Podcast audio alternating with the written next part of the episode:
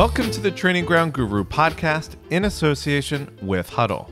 I'm Josh Schneiderweiler, and for this episode, I've been speaking with Rangers first team coach Michael Beale.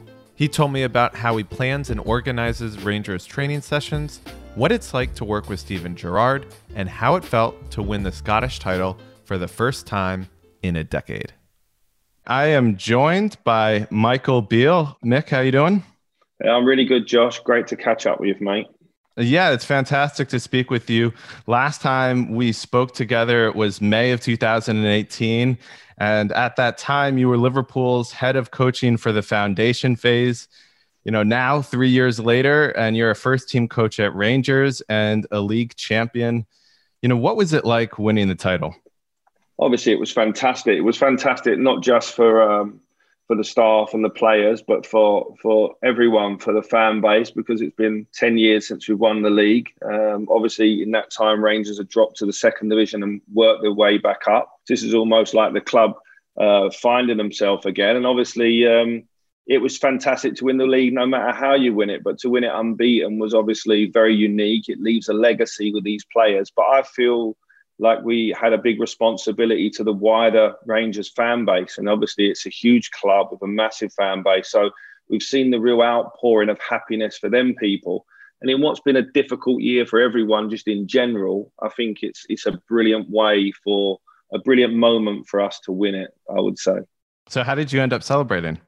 Well, just the usual, mate. A few beers with family and friends, obviously, and obviously celebrating at the stadium. It was very difficult because, obviously, in the pandemic, it's hard for us as a club to have been able to do anything official. Uh, I'm sure that will come in in the future, but you could see the great outpouring of the fans. And in that moment, obviously, we won the league in March and then we didn't get the trophy until May, like two months later. So there was a long pause in between the two. But in that time, obviously, you know, you see the outpouring from the people and the fans and, and, and how happy they were. And that was the bit I was trying to take all that in, how much this means to other people. And obviously, was trying to encourage the players to take that in as well because ultimately that's what you play for isn't it? For your fans and for your for your supporter base no matter what club you're at. And uh, to see the happiness and the message received off people you know and seeing young children celebrating with their their parents was magnificent josh.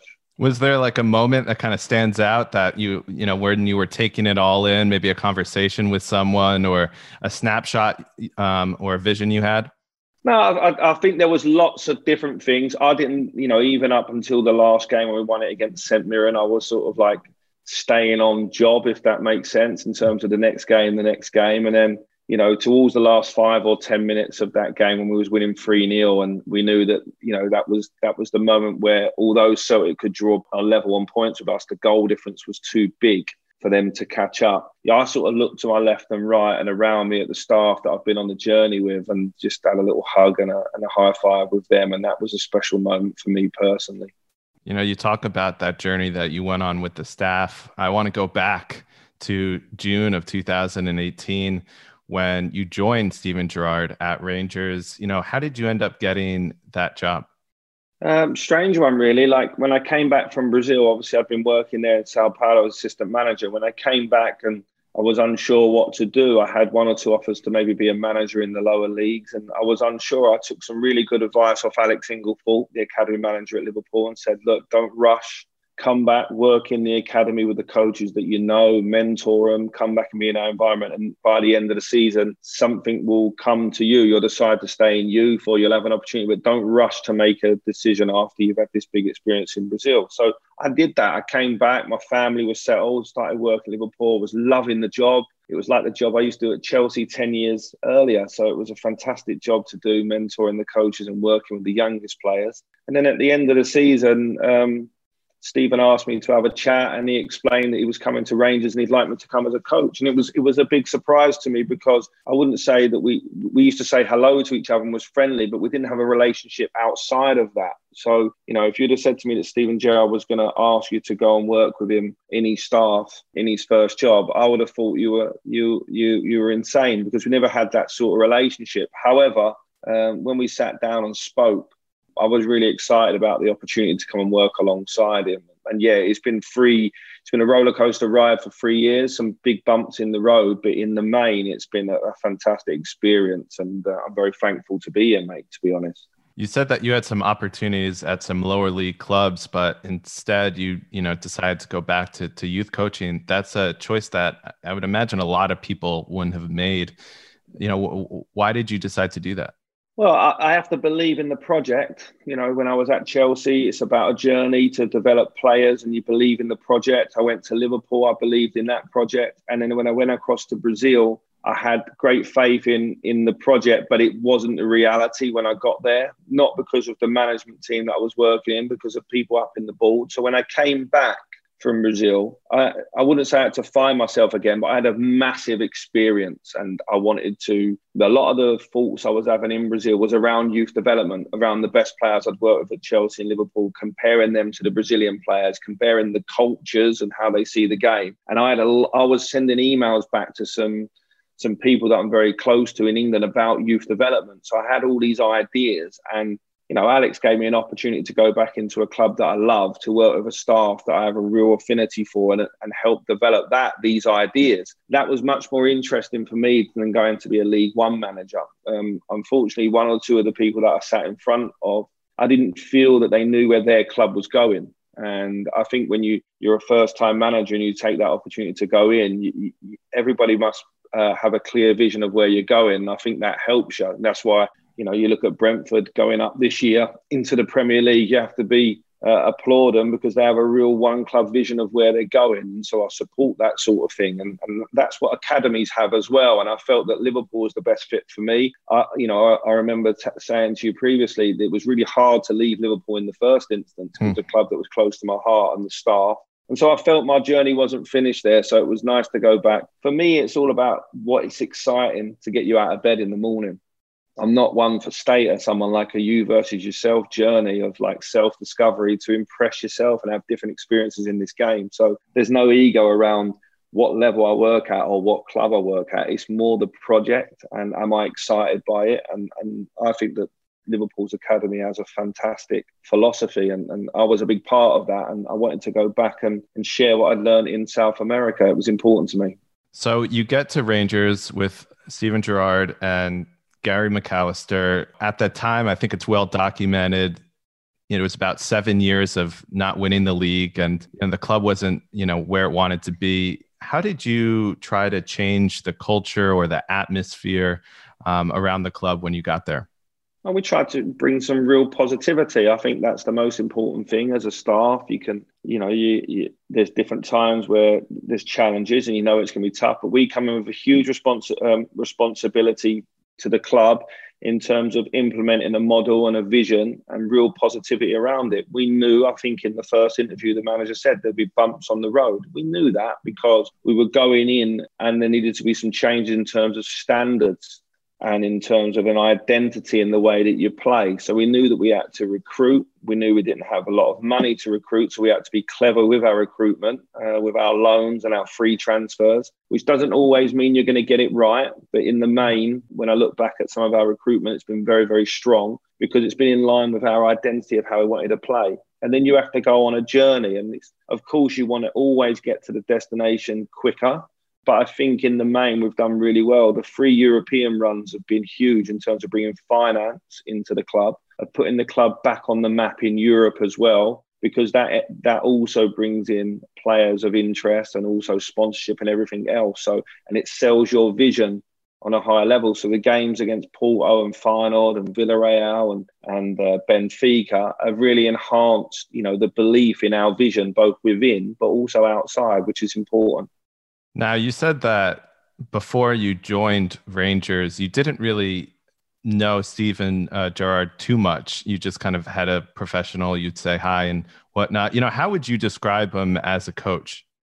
Extremely positive, really open. He really wants to have a relationship with his players, really open to ideas from his staff he has general standards, and so does Gary, that are higher than a normal person just because they've been at that level for not just because, but they've been at that level for 15 to 20 years. So their general standards of what they expect is higher than the average.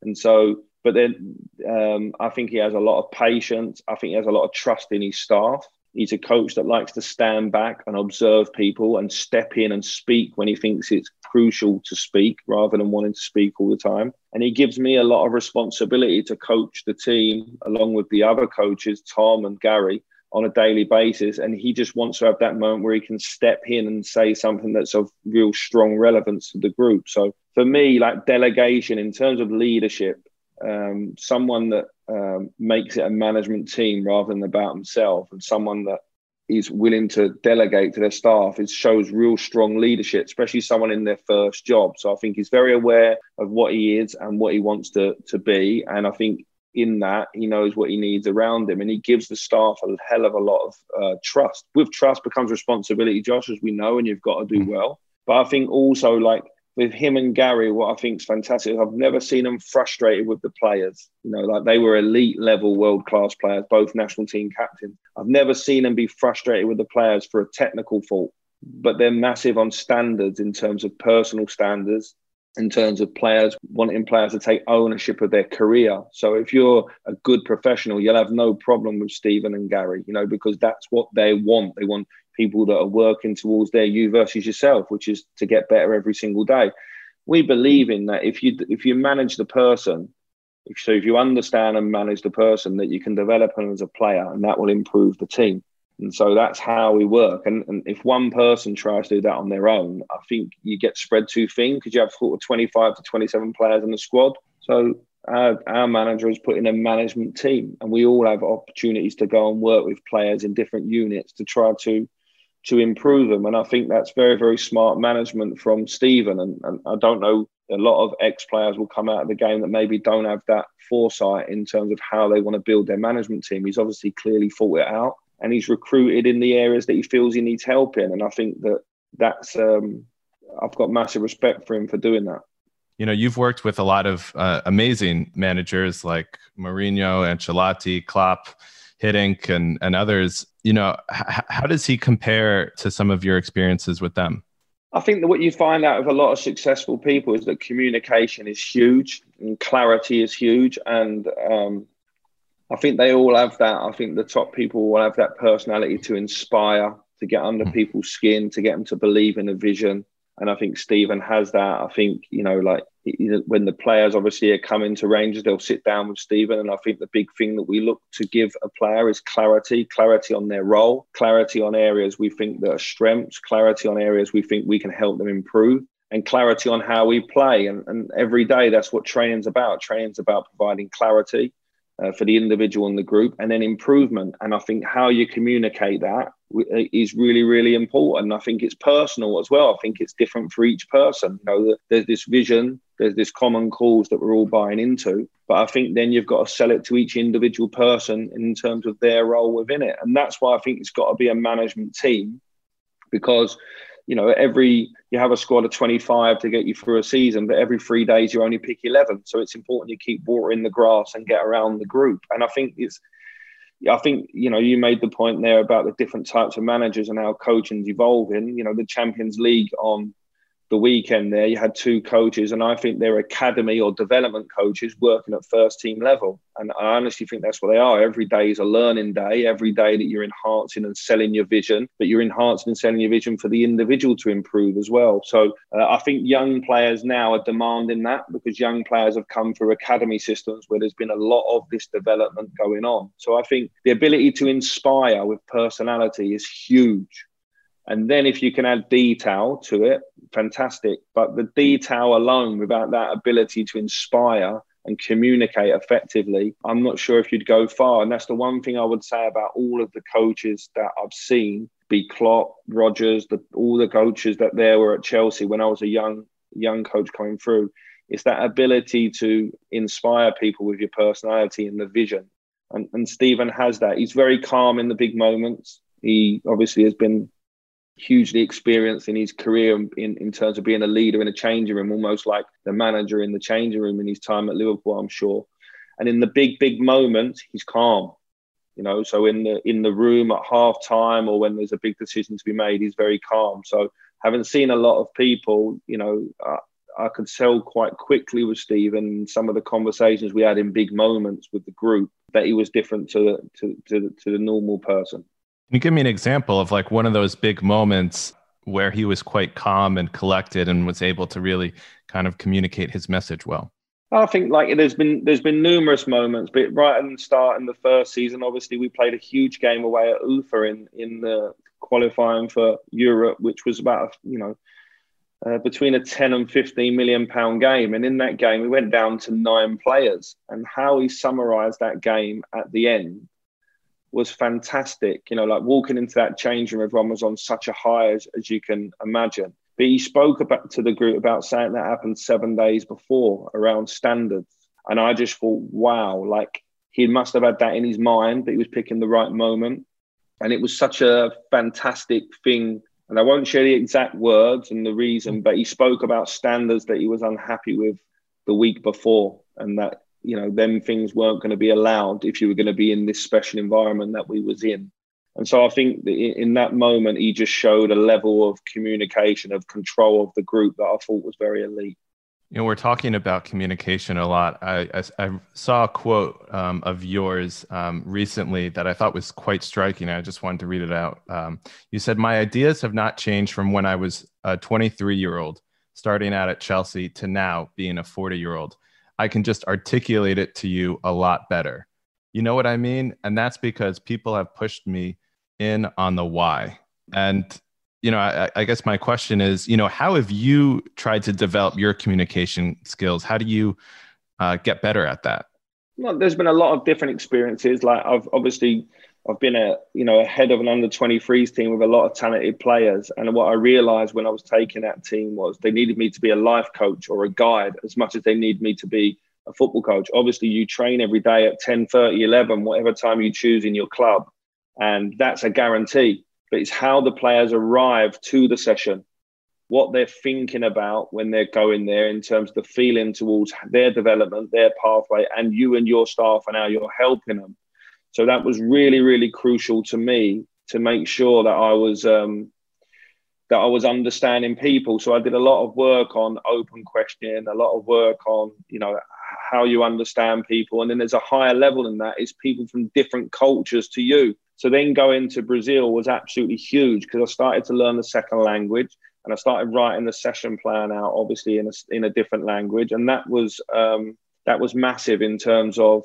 you know, just simplifying my messages. And that's it. I I need to put across things in a way that are, that are so um, simple for the players to understand. I need them to get clarity very quickly, and that's what we work on every single day. And that's why I say that I had the same ideas when I was 23, but that back then I was very excitable 23 year old, and now I'm um, I'm 40. I've got a few more grey hairs. I can articulate that a lot easier.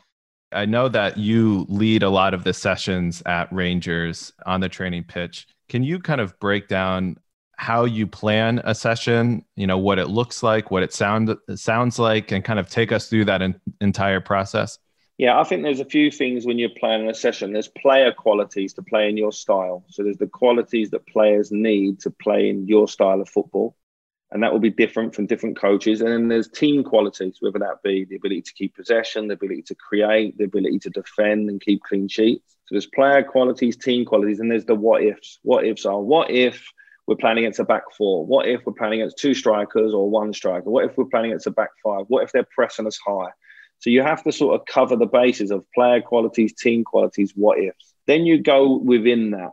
So it looks different for a right back as it does for a left winger, for example. So then we like to work with unit coaches, and it's something that I've been working on since I was an under 23s coach at Liverpool about different coaches oversee the development of different players. So the goalie coach, natural, it's been happening for years, but could you have a coach for defending, coach for midfielders, coach for forwards? Does one of them coaches then also take set plays?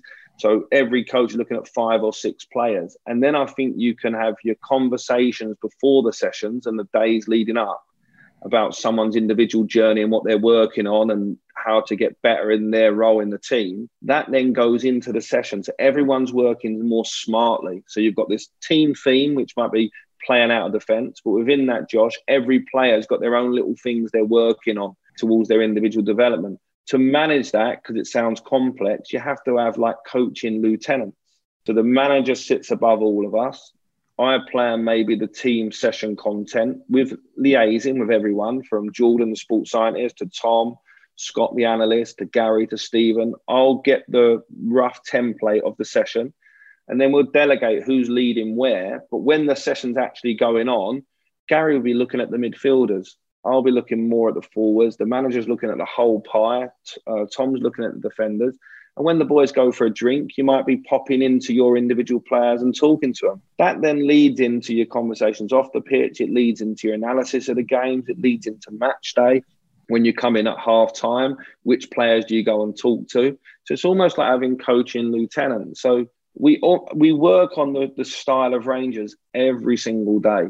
So if you came to watch one session, you'd say, "What's the theme?" I'd just say Rangers, and you'd be like, "Yeah, but what you're working on?" I'm working on Rangers. It's like a it's like a hybrid session of our identity, and it's about our players. That's why it's very unique if you stayed with us a week, I think you'd get it. I think you'd be like, wow, you'd see who how people have lunch with different players, breakfast with different players, how you know they walk out to training and back in with different players. Everything's based on relationship and feeling. Everything. Because all the time you are you're watering the grass or you're spinning the plates. You know, a lovely saying when I was a youth coach is that you're spinning the plates of the players and the, you don't want them to fall off. And that's what I call it watering the grass. You're getting around the group, you're talking to everyone, you're feeding into it. And then it's my job to put on a session that, I, that we'd want to play in as staff. That's mm-hmm. exciting to play in, that's varied, that's very specific to the players. And I would say that a good session has flow, real flow. It has a lot of ball rolling. So the ball's moving a lot and it has noise. And it's not noise from the staff, it's noise from the players because they're into the session. So lovely saying from Steve Heighway when I was at Liverpool is like never foul um, to fire that competitive edge in a player straight away. So we had lots of little competitions, lots of little individual battles and stuff like that. So you can see this is my passion. That's why I've took five minutes to answer this question because it's my passion, Josh. And there's a lot that goes into it. It's not me just picking a nice passing drill, a nice possession. Everything is specific from the way that you pick the teams to the sparring partners. So who you play against each other. And from time to time, you might antagonize it and you might say, uh, you might throw out, uh, this team will win this game because this reason. Or we might play young v old um, just to try and get a little bit of grit in the session. So um, no, I love that time. That's when I come alive. At 11 o'clock every day is when I come alive. And it's what I spend probably 99% of my life thinking about how uh, to understand our group, understand the moment, and then plan practices that are enjoyable to play in, but extremely relevant. So, clarity and improvement, mate. But if you're looking for three things, what do you need to play for Rangers, the player qualities? What qualities do we want to implement as a team? And then what are the what if moments? And, and just trying to get all that together. I get the sense when you're prepping for this, uh, one, it takes a lot of time. I mean, how long does it take to like kind of write out this whole process? Because it seems like every player before the session, you'll have written, you know, a number of things about what they need to improve, what they need to work on, and how they fit into each one of these sessions.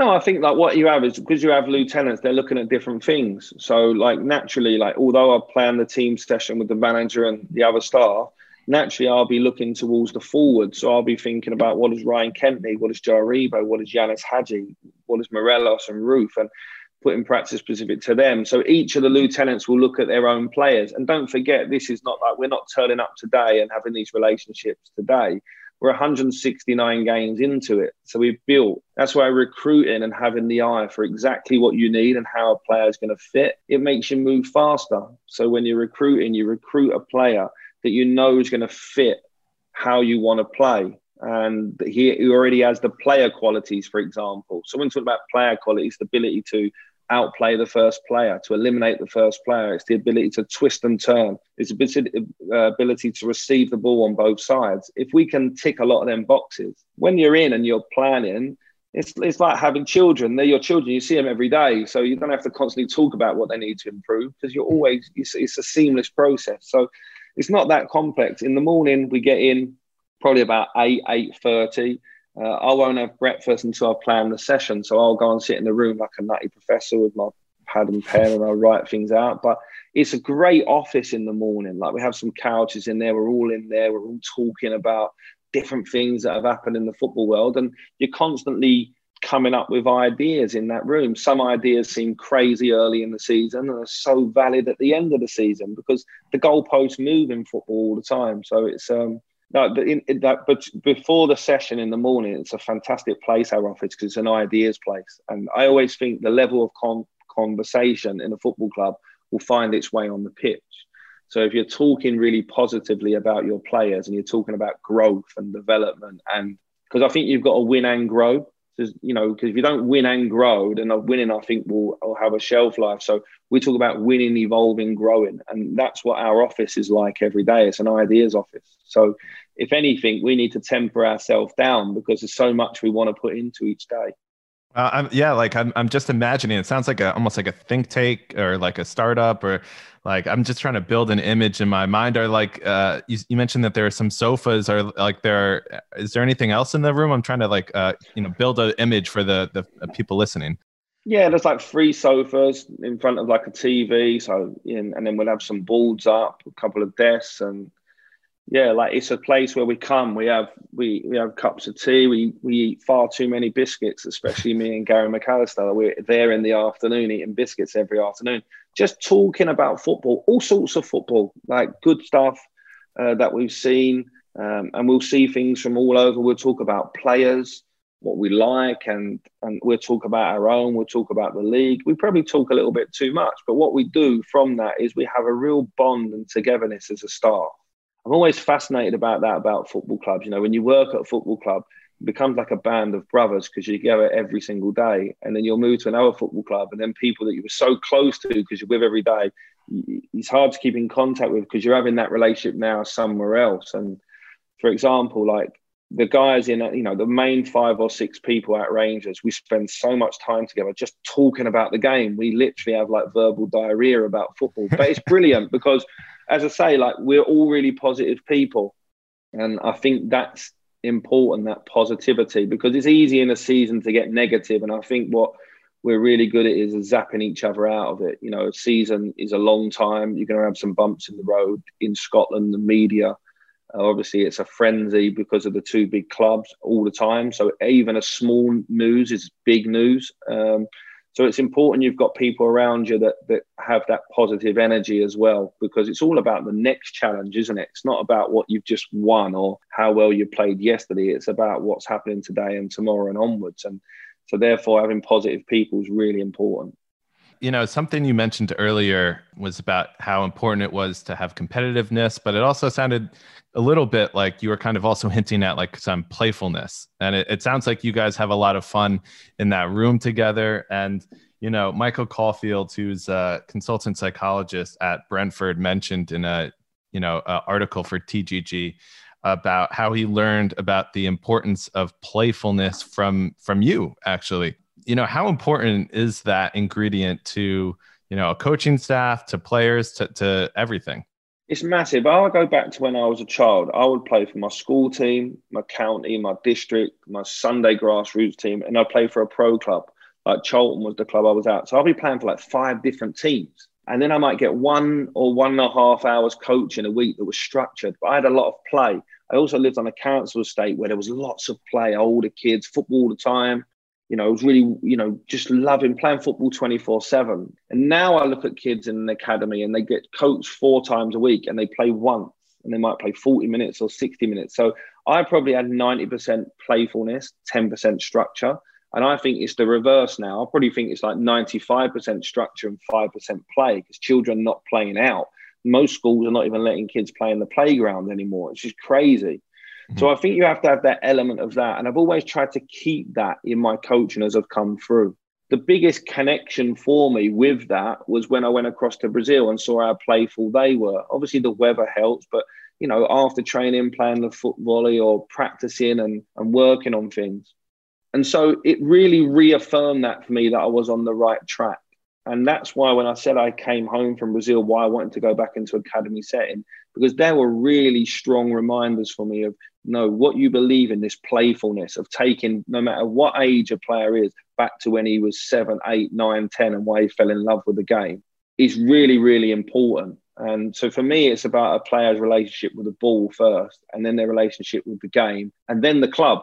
And then I think it's important to have people that can inspire that relationship. So show them things. And but again, like I don't think we should get too far away from the player and the ball, the player and the game. And I think practices are great, of course they are, but they're not better than the game. So how can you make the game be the centerpiece of your coaching?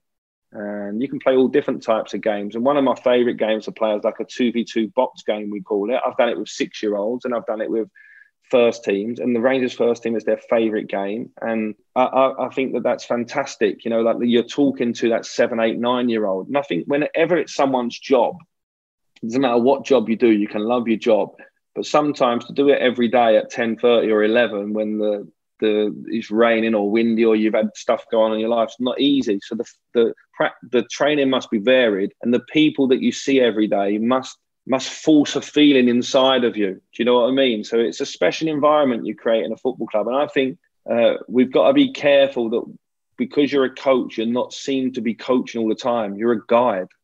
So this playfulness and rehearsal is so, so important. I hate the saying play, uh, train how you play. Because that means you'll play how you played last week. You should train to improve. And improving means you must rehearse, you must be playful, you must make mistakes but training ground should be a very safe place. Because if it's not, Josh, how are these kids going to evolve? If it's not a safe place to learn and try things. And like I said, where else for me to go and confirm that better than Brazil and work with South American players who, when you look at the best players in the best teams around the world, they come from that part of the world. And it's all about maximal play. Them children there still have the, the childhood I had where they have more play and a little bit of structure. And just because we've built all these good academies, and listen, we're doing very well at the moment because we're bringing through really talented players in the UK. We just need to make sure that kids can play with the support of adults rather than like fighting for playing time because the adult wants them to master a passing drill. It makes no sense to me. I just want to go back before we continue on this playfulness, which is an absolutely great topic. To this drill that you mentioned was like the favorite um, of the the senior players at Rangers, this two v two box drill. Can you just kind of describe how it how it functions and operates? Yeah, it's just two, two four mini goals, it's like uh, eighteen by fifteen yard area, two v two, two coaches or goalkeepers between the goals. You can play back and forth. And it's all about outplaying. It's street football. Can you take on the one opponent or use your mate's movement to score in one of the mini balls, mini goals? Ball goes out, players go out, and the next two come in for each team. It's the first team to 10. It's so competitive because people are getting up to the ball. There's lots of outplaying. You can outplay on your own. You can use someone's movement. You can play around the corner to play on the, off the target. You can draw someone in and play backwards, and the guy that's on the outside can play to the guy in between the two goals at the other end, and you can run. I played this game first of all when I was at Chelsea, and in that group would be like your Tammy Abrahams Fikayos, Mason Mounts, Declan Rice's, Eddie Nketiahs. We just this was a pickup game that started when you turn up for training 20 minutes before. We just started with 2v2 and the coaches went between the two mini goals and then it just built up as more players arrived, it'd be 3v3. As soon as it got to 4v4, it went to 2v2 on and off. And they loved it. And then I've just took it to every single team that I've been with and it's just it's back down to the elements of competition, skill, playground. It's what you're creating is like a two v two playground. We call it the box game because obviously it's in a small box area with four mini goals. But it's got everything. It's got trickery. It's got one v one defending. It's got outplaying. It's got combination play. It's got passing and running. If you're good at the two v two box game, then you can play football and it makes you want to come to training, right? Like I guarantee you, those players are looking forward if they're knowing that okay, we're going to play the box drill today. Like, oh, I can't wait to to show up. Um, yeah, there's different there's different variations of it. So that's two v two plus two. You can play three v three plus two, four v four plus one. We've got loads of variations of it, but it's the same thing. Ball goes out, players go out, new players come in. First to ten, it's high energy. Get up to the ball. You need this Lovely. And it's, it's about players. And that's the big thing, Josh. It's about players. You know, we'll see so much stuff that's about tactics, tactics, tactics. Tactics are you getting your best out of your players. And that's why it's unique. So, yes, you can see an idea from another coach, but it will never be exactly the same in your club because your players have a unique set of qualities. So for me, and this is where the youth development side or the development side of being a youth coach for many years helps me. It's all about getting the best out of the player to get him to the next level. I'm trying to do that at first team level, and I find it really exciting. And listen, I, I think when you get to first team level, the player has a status. So you jump up from a youth coach to first team level, or a first team player drops down to a group and he's got a status. Don't worry about the status. Just worry about the person. If you know what that person's coming, it's coming because he loves football. He wants to do something that's competitive. He wants to play the game and he wants to do something that he loves to do. So if he's a striker, he wants to do a finishing, uh, some specific finishing. He still wants to play a game and he still wants some competition. So I would in, encourage all young coaches to, to just understand why people play. And that might be a conversation or it might just be a general thing that you understand that when the kids get out of their mum and dad's car and they run to that pitch to play, if after 15 minutes they ain't got that enthusiasm, that is your fault as a coach. Your job is to enhance and and encourage and develop further that love and that um, that energy to play the game. And I think that's a sort of 15 minute warning for any coach at any level where you're planning your sessions. Of course, sometimes you've got to work on some things that are not as fun, might be defending, but can you put a cro- put it across in a way that all the players are enjoying it? And that's it. That's why I think that, that, that that's that's my passion, you know, to develop practices and work with players on the pitch. You said earlier when you were talking about the Champions League final, which was this past weekend with Thomas Tuchel and Pep Guardiola, that you know those guys those coaches are developers as as coaches. And so, do you see more like kind of youth team coaches joining the ranks of senior management at the first team level, um, like yourself? I mean, it's pretty rare that you know someone goes from you know foundation phase coach to you know first team coach. Yeah, it's the best journey though. If you can do it, if one day that I can uh, be a manager in my own right in the future, then it's it's the best way because you've seen everything. You know, um, you've seen how a player goes from one stage to the next. But yeah, I definitely think I, I think we need to remove the word youth from development. I mm. think some of the you know if you can if you if you're someone who can inspire people and you can get your message across and you can make it very specific i think you can work at any level i think the players that have come through the academy system now have been used to that type of coaching more development coaching more guides and so they're looking for it at first team level. First team level should be seamless from the academy into the first team to allow the kid to be the best version of himself. And I think if you look at Tuchel and the work that he's done at Chelsea, encouraging and developing further the young players, you can see they're on a learning journey. If you see with Guardiola, the players that he helped bring through at Barcelona, and then obviously now players like Phil Foden, it's seamless. I see the same with Jurgen Klopp at Liverpool as well. You know, the way that he managed the young players when they went up. And so that gives me a hell of a lot of confidence as a young coach that's from um, a development background that it is possible to go to the next the next stage. And and I think um, yeah, in short, I think that is the way that football's going there because I think the players demand it, and whatever the players, you know, what the players demand or what the players want, happy players, happy team. I think happy changing room, happy players, happy team. I think it's always about that's why I love this you versus yourself mindset of like who are you? What's your self awareness of who you are and where you're going? And then how do you manage it every day? What's your daily rituals to improve? And then how does that fit in the team? And how do you manage relationships? Them four things I speak to players about every single day. And ultimately, you attach that to the team, don't you? That lovely identity this player's got. Can it enhance the team? The team is the vehicle. So, because we're in a team sport. And I'm like that in my own career. It's about impressing myself or having experiences that I want to fulfill me. It's not about anybody outside. So it brings it back again to that young boy trying to be a professional football player. And I think that the best coaches in the world have that ability to to keep people on that you versus yourself journey. And also they sell a vision that's exciting. Two Tuchel's completely different to uh, Guardiola in terms of the way they they play, but they both play in a really exciting way. I think Tuchel deserves real um, praise because his Paris Saint Germain team of last year that got to the Champions League final was a fantastic one, but it's completely different to his Chelsea team, which I think that shows you the real art of coaching. That you go into an environment and you implement what's best for the group and the players rather than having a set way. The leader for that for me is Carlo Ancelotti. He's been doing that for the last 20 years to great success.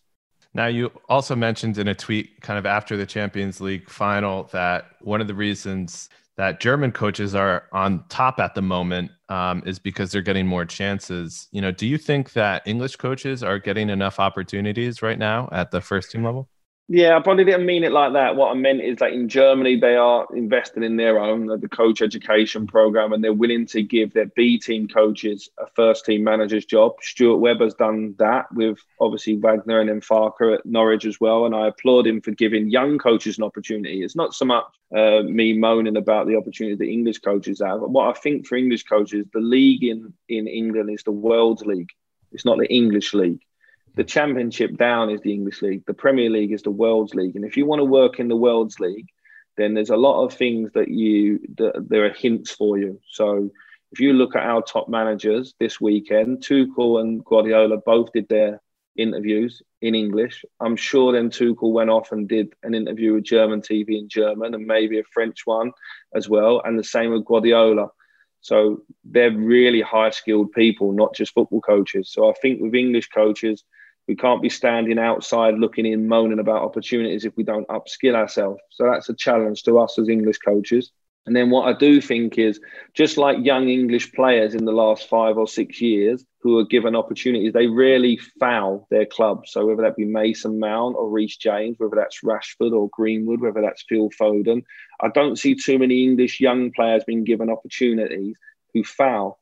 And then I'm starting to look at English coaches. So I'll just talk about the coaches that I worked with at Liverpool Academy. This weekend, I've watched the Championship playoff final with Mike Marsh and Steve Cooper, that were both in the academy at Liverpool at Swansea, who have been given an opportunity and in two years have implemented a lovely playing style around young players and have probably overachieved getting to the playoffs twice. And then Neil Critchley and Mike Garrity, I worked with both again at Liverpool, go into Blackpool in the first year of management break some club uh, some club records at Blackpool in terms of wins in a season and points tally in the last five or six years, and they get promoted as well. So there's when I'm looking at it, I'm seeing when coaches are being given opportunity in a club that's got a vision.